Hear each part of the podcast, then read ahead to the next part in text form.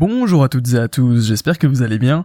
On se retrouve aujourd'hui pour un nouvel épisode de ce podcast consacré aux crypto-monnaies. Avant de commencer, je voulais encore une fois vous remercier un petit peu pour tout le soutien que vous fournissez au podcast, que ce soit en nombre de likes, euh, en abonnés sur YouTube ou alors même sur SoundCloud, iTunes et puis un peu également sur Facebook. Voilà parce que là on a dépassé les 40 podcasts. Normalement aujourd'hui c'est le 41e et puis voilà je voulais bah, simplement vous remercier encore une fois euh, pour euh, pour tout ça. Alors aujourd'hui on va parler de Storica c'est euh, encore une fois quelqu'un dans un commentaire qui m'a demandé un petit peu de me renseigner sur ce projet-là. Alors, euh, vous avoue que je connaissais absolument pas et que j'ai trouvé ce projet plutôt intéressant. Vous allez juger par vous-même si vous aussi vous ne connaissiez absolument pas ce projet-là. De toute façon, si vous voulez en savoir un peu plus à chaque fois sur sur le projet, euh, je vous invite à cliquer dans la description. Il y aura deux liens. Il y aura un lien vers en fait l'ICO de euh, Storica et puis un lien vers euh, un comparateur d'ICO qui note un petit peu l'ICO et sur lequel je me suis plus ou moins en fait appuyé pour créer ce podcast. Alors, on va parler du coup de e-commerce. Storica, c'est e-commerce. Vous voyez, il y a un petit peu le mot store, magasin en fait un peu en, en anglais qui a été repris dans le nom Storica. Ça fait, enfin, c'est c'est bien parce que ça fait un peu store, story, enfin voilà, euh, enfin bref. Je trouve que le nom est plutôt particulièrement bien choisi et donc c'est de l'e-commerce. L'objectif de ce projet, ce serait de devenir la plateforme numéro un de l'e-commerce international. Alors le e-commerce, pour ceux qui ne sauraient pas, c'est tout simplement le commerce électronique, donc le commerce en ligne, euh, donc tout ce qui s'effectue par euh, par internet finalement. Bon, faut savoir que c'est quand même assez compliqué aujourd'hui de devenir le premier le premier site e-commerçant du monde parce que vous avez quand même des géants, mais quand on dit des géants, c'est vraiment des, des, très très très gros géants comme Amazon, euh, comme bah voilà tout ce qui est Alibaba ou ce genre de, de gros de gros sites, même comment dire, euh, il y a aussi le plein essor de, Shopify, je sais pas si vous connaissez, euh, moi c'est un, domaine que dans lequel je, m'intéresse et je m'investis aussi pas mal euh, dans tout ce qui est voilà le e-commerce, mais Toujours est-il que le constat aujourd'hui, c'est que voilà le secteur du e-commerce, il explose littéralement. Les statistiques bah, ne trompent pas et sont vraiment sans appel. C'est-à-dire qu'il y a de plus en plus de monde qui achète par internet, de plus en plus de personnes qui vont ne pas hésiter simplement sortir leur carte bancaire sur un site internet. Et pour vous dire, il me semble que c'est aux États-Unis, il y a quasiment plus de 90% de la population qui a acheté sur internet euh, dans l'année dernière. Avec, je, il, me il me semble que le panier moyen d'achat d'un américain serait de, euh, je crois, plus de 1000 dollars Donc je vous laisse imaginer le, comment dire le marché potentiel que ça représente.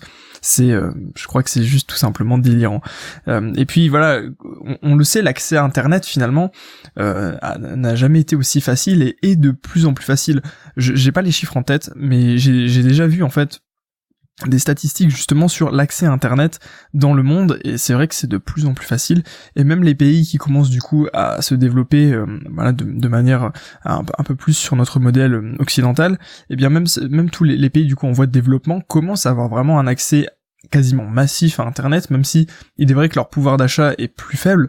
Donc avoir un peu il y aurait probablement des stratégies à développer en fait pour vendre à ces pays euh, ces pays là qui ont aussi leurs besoins entre guillemets de, de consommation.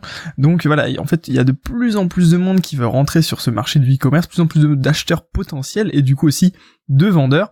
Et, euh, et voilà, et, encore, là, ce sont des statistiques sur les, les ordinateurs, mais n'oubliez pas que les achats en ligne vont bientôt s'effectuer de plus en plus sur mobile. Il est vrai que nous en France, on n'a pas du tout euh, cette habitude d'acheter sur téléphone. C'est vrai que personnellement, j'ai jamais il me semble rien acheter quoi que ce soit avec en, étant sur internet avec mon téléphone. Cependant, c'est quelque chose qui va tendre à se démocratiser et aux États-Unis, il y a quasiment 50% des gens qui achètent directement depuis depuis leur téléphone.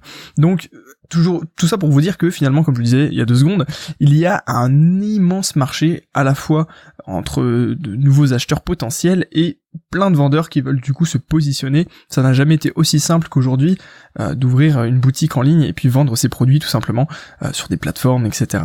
Euh, et donc voilà l'idée de Storica pour en revenir un petit peu euh, à la comment dire à ce projet à la crypto-monnaie parce que là on s'éloignait un petit peu mais il fallait que je vous remette euh, les choses dans leur contexte. Euh, pour Storica l'idée est de détruire en fait les ponts tous les ponts qui, qui sont entre ces, ces acheteurs. Voilà je vais y arriver.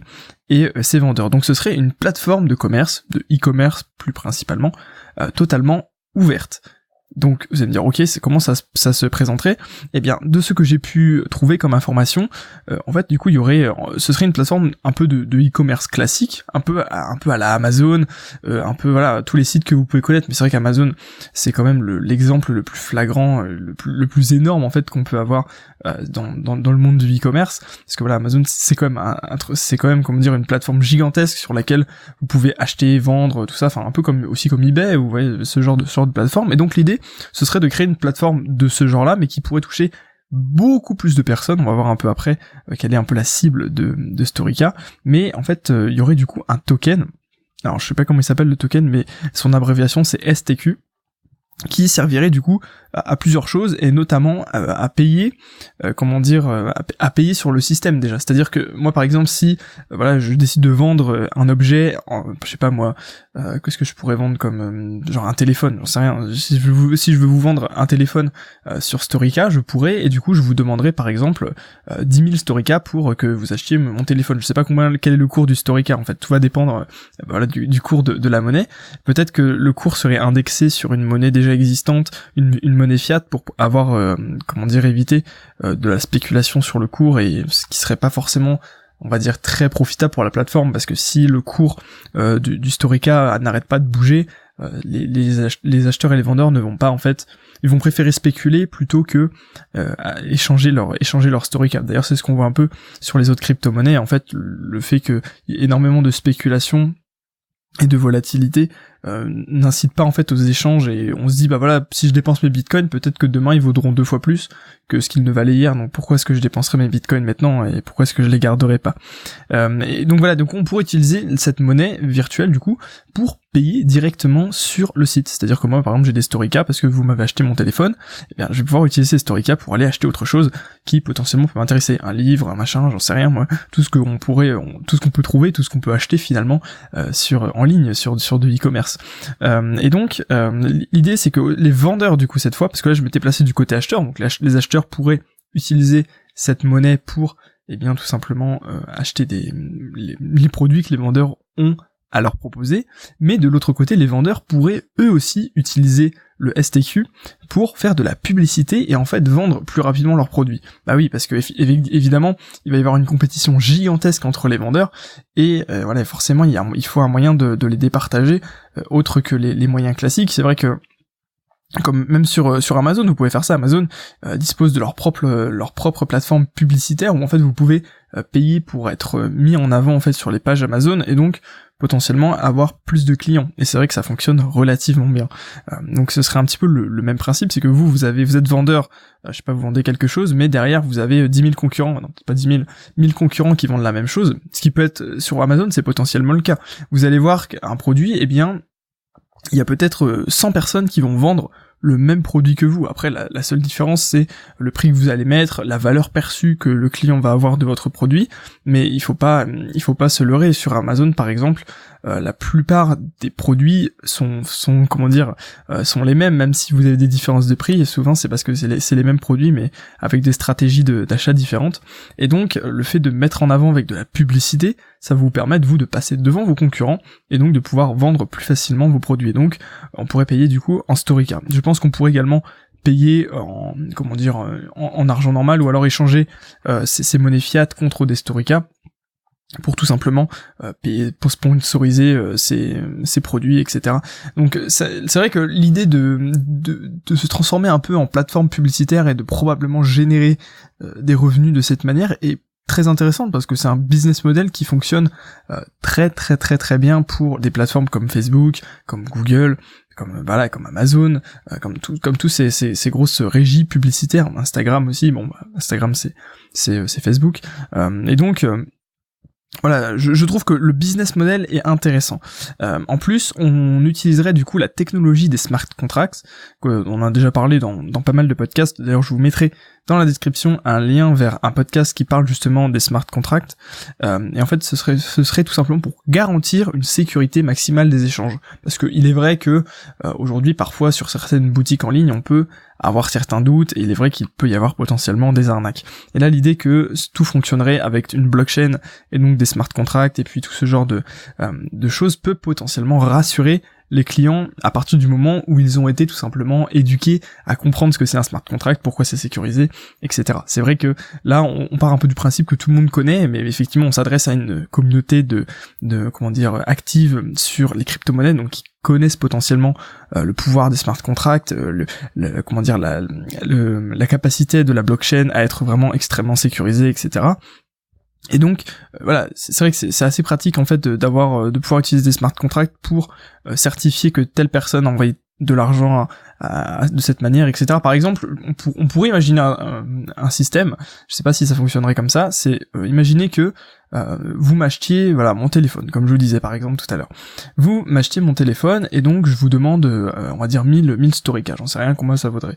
Et donc ces 1000 Storica vont être placés dans un smart contract qui va s'enclencher automatiquement à partir du moment où vous allez dire que vous vous avez reçu mon téléphone. Donc en fait moi je vais pas recevoir forcément les Storica, ou alors je vais les recevoir, mais derrière, euh, j'aurai un smart contract qui peut potentiellement m'enlever 1000 Storica si jamais vous ne recevez pas le produit. Comme ça, ça permet à la fois de, pour moi de récupérer l'argent, mais à la fois pour le système de sécuriser le, le truc. Et donc en fait, dès que vous vous, certifiez avoir reçu le produit, alors je sais pas comment ça pourrait fonctionner, eh bien euh, moi les fonds sont débloqués ou alors la dette potentielle qui était qui planait sur moi est tout simplement enlevée. Vous voyez un petit peu le fonctionnement d'un smart contract. Je, pense que ce serait la meilleure manière de faire. Après, il faut toujours avoir un tiers de confiance, faut toujours faire confiance en fait à une personne qui va du coup gérer le smart contract et lui donner les informations. Parce que si vous basez les informations du smart contract sur une source erronée, par exemple quelqu'un qui mentirait et qui dirait qu'il n'a pas reçu eh bien euh, le comment dire euh, le produit et là ce serait compliqué parce que il est vrai que recevoir un paiement c'est très facile à tracer par contre recevoir un produit euh, ça l'est un peu moins. du coup, finalement, la, plateforme Storica aimerait se focus, avoir, comment dire, concentrer son activité sur notamment les petits commerçants qui n'ont pas forcément aujourd'hui la possibilité de mettre et de vendre leurs produits en ligne. Donc, c'est intéressant aussi, mais je, je me demande quand même un petit peu comment euh, le, projet pourrait euh, tout simplement mettre en avant ces petits commerçants parce que derrière c'est vrai que s'il y a des, géants qui, qui viennent se positionner un peu sur ce genre de marché c'est tout de même euh, assez compliqué. Du coup qu'est-ce que ouais voilà je vais vous dire si vous ce projet vous intéresse l'ICO est toujours en cours. Elle se termine le 13 février je vois que je que je l'ai noté. Donc il vous reste encore un peu quelques semaines pour potentiellement si vous le souhaitez euh, regarder de plus près ce projet. Moi je, vous avoue que je vais regarder encore un peu. Après, euh, du coup, pour conclure, je vais vous donner un petit peu mon sentiment, euh, et puis en fait c'est un commentaire que j'ai lu dans, un des documents que, je regardais par rapport à Storica, qui était je trouve pertinent et c'est peut-être ça qui me ferait un peu tilter sur le projet de me dire que c'est pas forcément un projet extraordinaire c'est tout simplement que ok le marché, il est très intéressant. Il y a un très gros potentiel dans le e-commerce aujourd'hui, ça c'est sûr. Euh, cependant, est-ce qu'on pourrait pas se dire que le projet est peut-être euh, trop, peut-être pas généraliste, mais que concrètement, il ne résout pas un problème que seule la crypto-monnaie peut résoudre? C'est-à-dire que aujourd'hui, voilà, pour faire du e-commerce, est-ce qu'il y a vraiment besoin de la crypto-monnaie? Euh, je ne pense pas spécialement que pour pour vendre des produits en ligne, vous ayez besoin d'une plateforme de de telles que euh, Storica. Il peut y avoir énormément d'autres plateformes qui existent déjà, notamment comme je le disais Shopify, WooCommerce, euh, voilà, pour n'en citer que, les deux plus gros deux plus gros exemples. Après il y a Amazon aussi, vous pouvez mettre en vente vos produits, eBay vous pouvez vendre vos produits. Euh, voilà, il y a tellement d'endroits en fait où on peut déjà faire ce genre de choses que se, arriver comme ça dans ce marché et se dire ok, moi je veux proposer une plateforme totalement décentralisée qui permet eh bien de, de faire du e-commerce bah en fait on n'apporte pas tellement grand chose à part le fait de vouloir remettre des crypto-monnaies dans le système. Alors ok je trouve que le projet est intéressant, mais disons que comme on arrive sur un secteur où les concurrents ce sont Amazon euh, ou, ce genre de gros euh, ou Alibaba ou voilà ou ce genre de, de grosses entreprises alors que si vous vous positionnez dans un autre problème qui est par exemple euh, la euh, comment dire le fait de euh, réduire les frais par exemple des transferts de monnaie etc là ça peut être plus spécifique à la crypto et il y a potentiellement plus de chances que la crypto soit une solution pour résoudre ce genre de problème.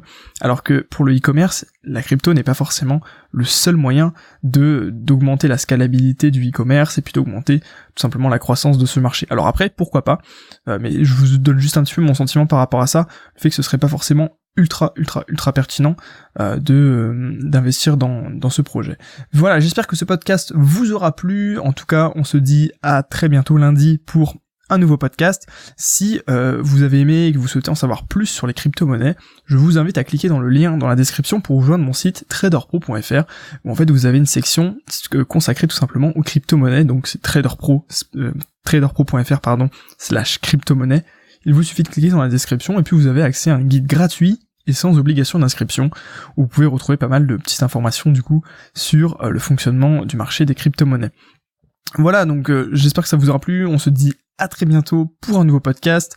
D'ici là, portez-vous bien, je vous souhaite une excellente journée, un excellent week-end, et puis je vous dis à lundi, prenez soin de vous, à très bientôt.